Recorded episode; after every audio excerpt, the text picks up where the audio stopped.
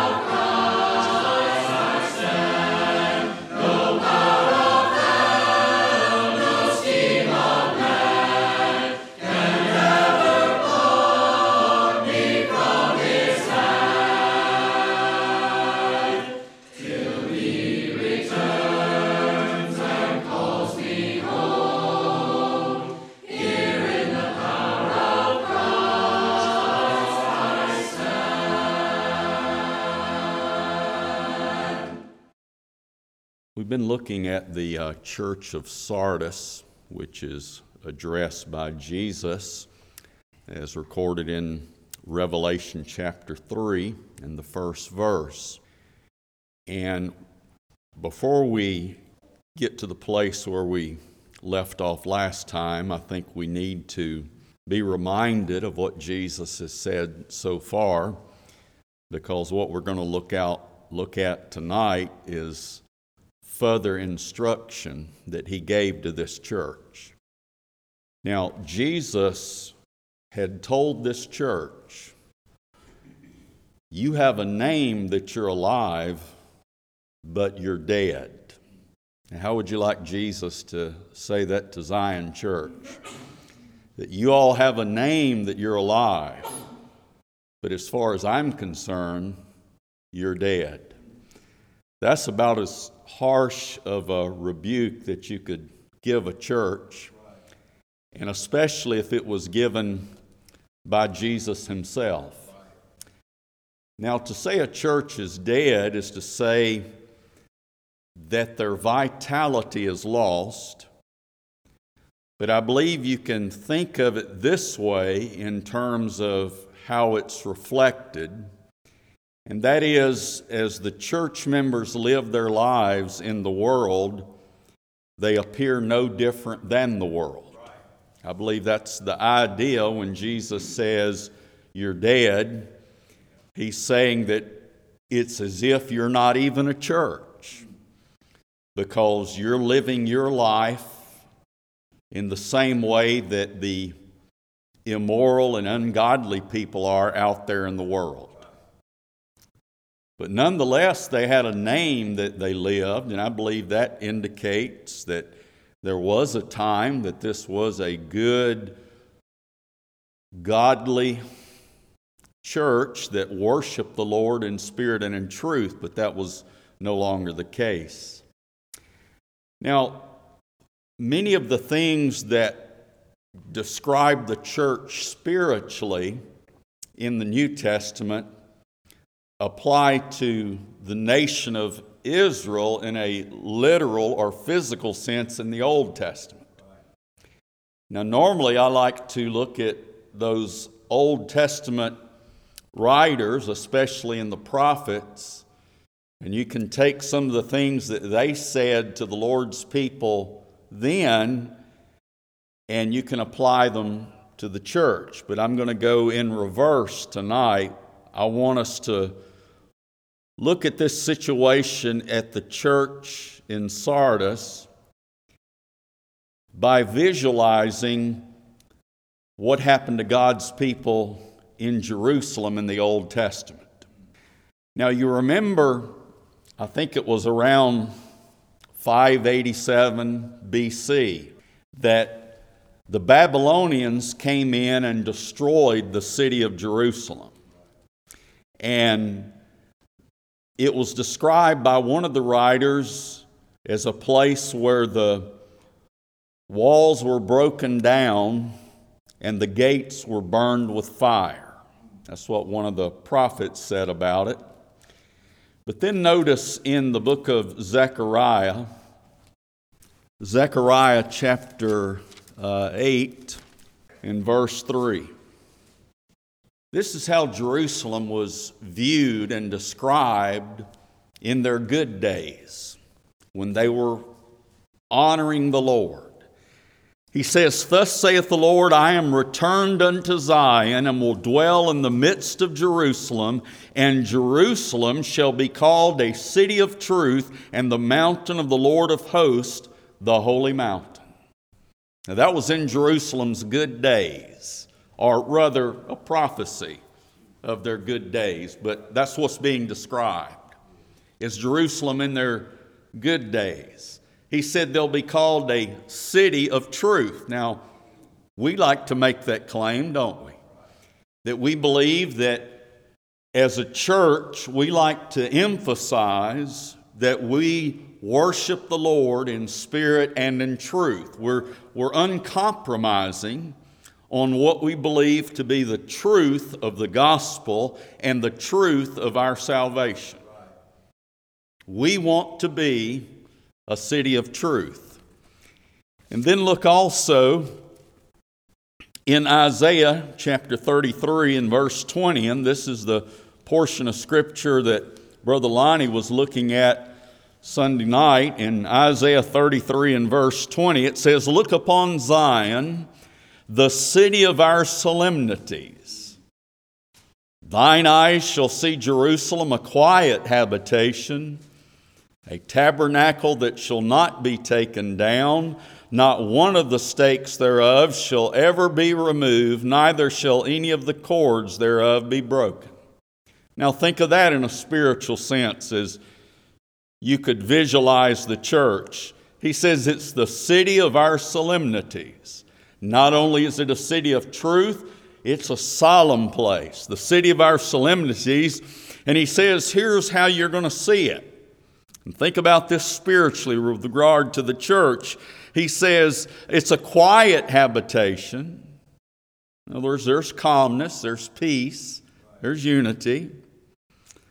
He says it's a tabernacle that shall not be taken down. You remember, Jesus said, Upon this rock I'll build my church, and the gates of hell shall not prevail against it. Not one of the stakes thereof shall ever be removed neither any of the cords thereof broken. We're not seeking to change the doctrine or to change the church as Jesus set it up. But now notice the contrast in Lamentations chapter 2. This is the scene after, as a result of their disobedience to God, that the enemy uh, came in and destroyed the city. And these are the observations of Jeremiah. Remember, the name of the book is The Lamentations, the weepings, the mournings of uh, Jeremiah. And it says in Lamentations 2:15, remember the scene, the walls are broken down, the gates are burnt with fire, there's confusion, there's hunger, it's just chaos and destruction. Lamentations 2:15 All that pass by clap their hands at thee they hiss and wag their head at the daughter of Jerusalem saying Is this the city that men call the perfection of beauty?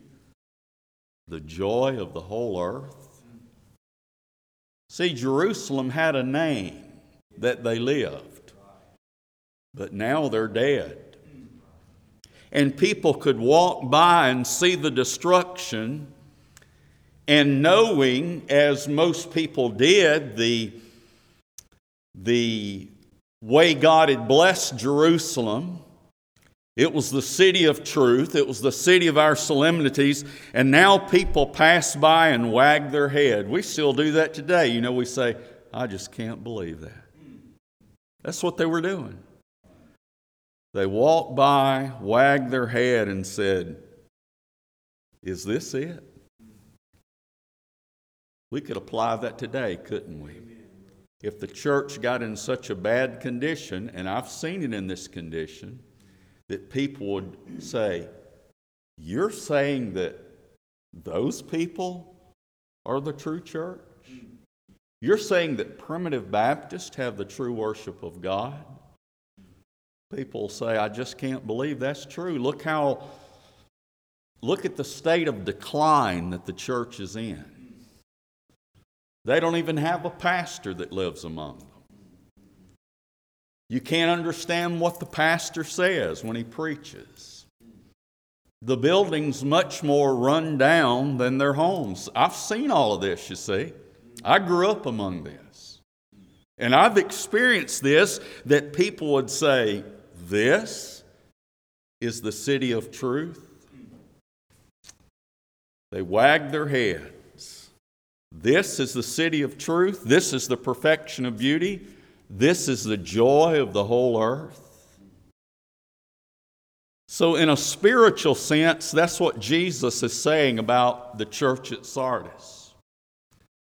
You remember the story I told you about the young man that joined a church that I was pastoring, and I encouraged him to visit another church in the area because they had young people there, and he went to church and then went out to eat with them or to do something with them after church. And his report to me, when I asked him how it went, he said, They're no different than anybody else. See, that's what's being described here. Thou hast a name that you're alive, but you're dead. Now, I don't think that describes us, but as we've said many times, I believe preventive maintenance is very important. and you may say, well, Brother Buddy, that's, that's sort of hard, the things you're saying. Well, just think how hard it would be if you were guilty of it. It's a lot easier to hear it knowing that it's not a problem than it is for the preacher to be pointing out what you're doing wrong. I'd rather point out what you could do wrong, not what you're doing now. And then Jesus, in verses 2 and 3, which we covered last time, gives instruction to them. Be watchful and strengthen the things that remain that are ready to die, for I have not found thy works perfect before God. Remember therefore how thou hast received and heard, and hold fast and repent. If therefore thou shalt not watch, I will come on thee as a thief, and thou shalt not know what hour I will come upon thee. Now that was to the majority of the church. But tonight, Look at verse 4. Thou hast a few names, even in Sardis, as bad as it is. Thou hast a few names, even in Sardis, which have not defiled their garments, and they shall walk with me in white, for they are worthy. Now, we know that as we, as members of the church, live out there in the world, that we're going to be among the few that are trying to honor the Lord. You know, Matthew 7, verses 13 and 14 is familiar to us, where Jesus says, Enter ye in at the strait gate.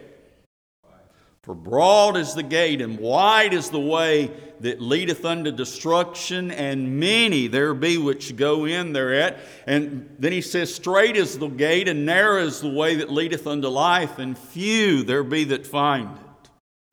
Out there in the world, you're going to be among those that are traveling through the wide gate and the, the broad way, the way everybody else in the world is going, and you'll you'll feel like you're just in the small minority, but God forbid that it be that way in the church. That's what was going on here.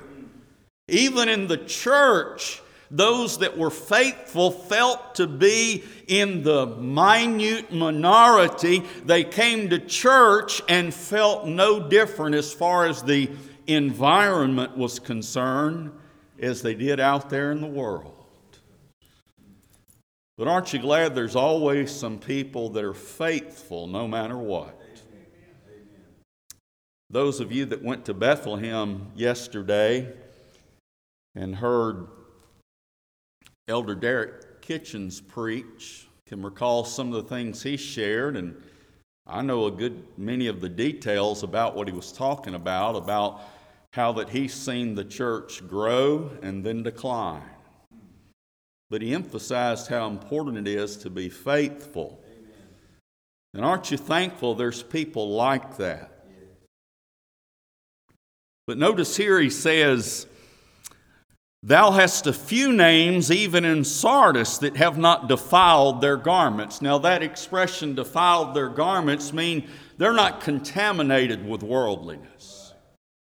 You remember James said in chapter 1, verse 27, that Pure religion and undefiled before God the Father is this that we visit the fatherless and the widows in their affliction, and we're to keep ourselves unspotted from the world. In other words, as you live your life out there throughout the week, are there things about you that people see that do not separate you from the world. In other words, are they able to see that here's, the, here's, here's how you're talking, here's how you're behaving, and you're approaching life the same way the world does? That's what it means to be spotted or to be contaminated or to be defiled. He's speaking of their garments as that which is being defiled, referring to their clothing. And obviously, that's to be understood in a spiritual sense. And you know, Paul told us to put off the old man and put on the new. He said in Galatians that as many of you as have been baptized into Christ have put on Christ. Now, Christ was already in you. When you're born again, Christ is in you and He's the hope of glory. But when you're baptized, you say, I'm wearing Him. That's what you see when you look at me. You see the clothing I have on. That's what, what that's what you see first of all is how I'm dressed. And he says, when you've been baptized into Christ, you put on Christ. But here at Sardis, there were people in the church, the majority had defiled their garments. When they went out there in the world, they were living no differently than those that had not been baptized and had not made a profession of faith. Their clothing looked the same. So that's why they were a dead church. No influence. No different than anybody else. But notice this it doesn't matter how few there are that are walking in the right way, even if it's only a few within the church.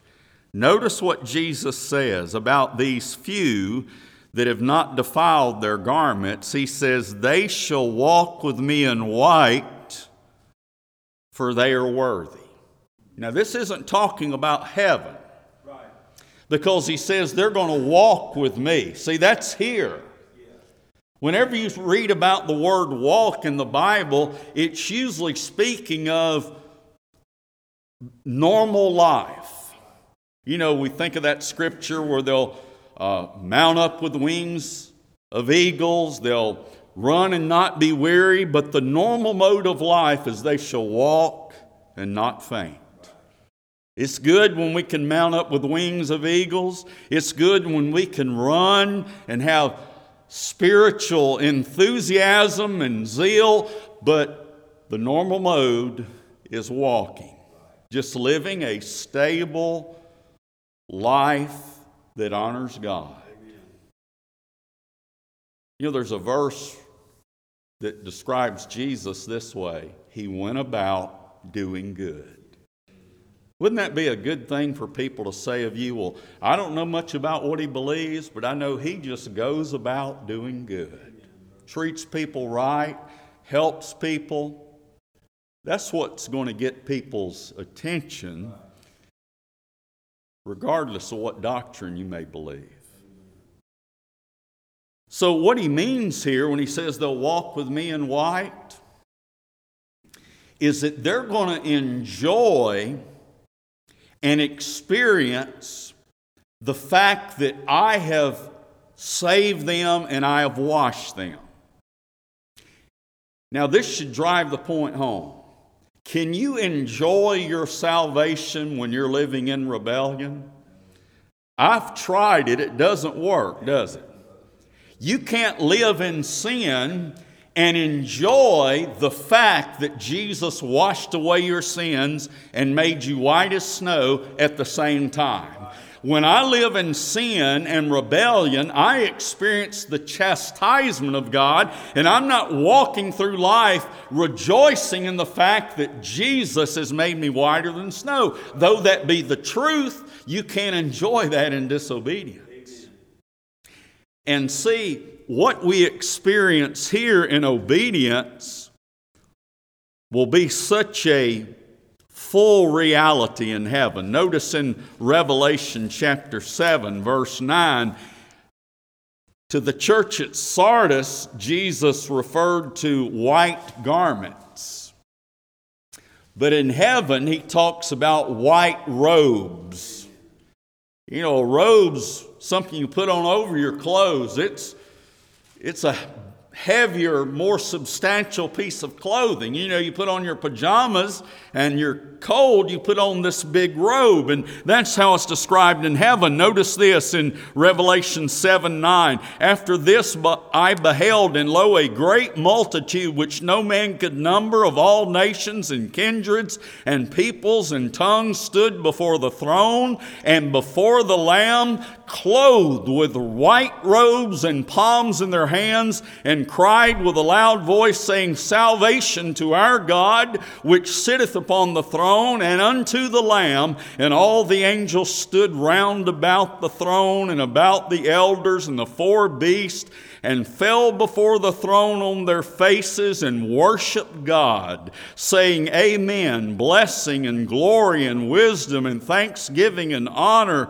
and power and might be unto our God forever and ever. Amen. And one of the elders answered, saying unto me, What are these which are arrayed in white robes? And whence came they? In other words, who are they? Where did they come from? And I said unto him, Sir, thou knowest. And he said to me, These are they which came out of great tribulation and have washed their robes and made them white in the blood of the Lamb. Now, obviously, this is not teaching that here's people that did something to be saved. That's not what he's talking about. He's saying here's people that their, their hope, their consolation, their all in all is that, they're, that they've been made white by the blood of the Lamb. And to say that they've washed their robes is to say they've laid hold on that. And in heaven, that is like a robe. that white robe. But even here, we can have a sense of wearing white raiment. I can't feel that way in disobedience.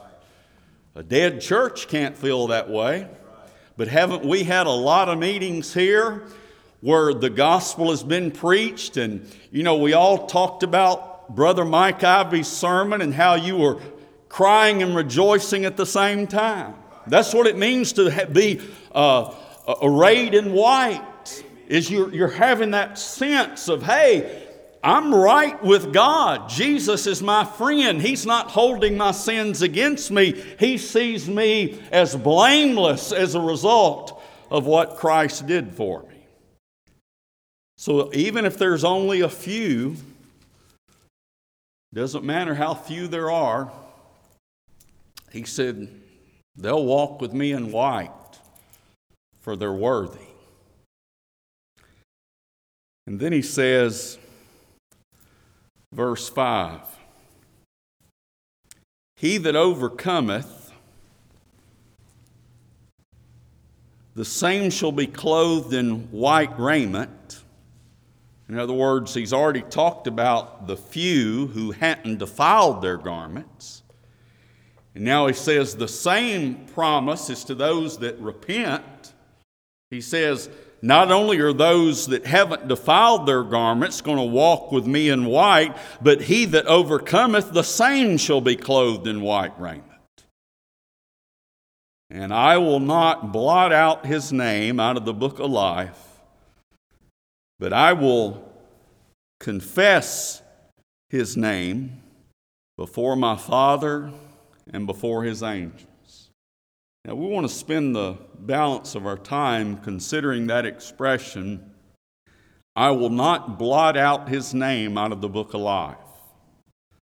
I remember growing up, and most of my friends weren't primitive Baptist, and I would often hear the expression that you could lose your salvation and they would use this verse to say, Your name can be blotted out of the book of life. In other words, you may, your name may be written in the Lamb's book of life today.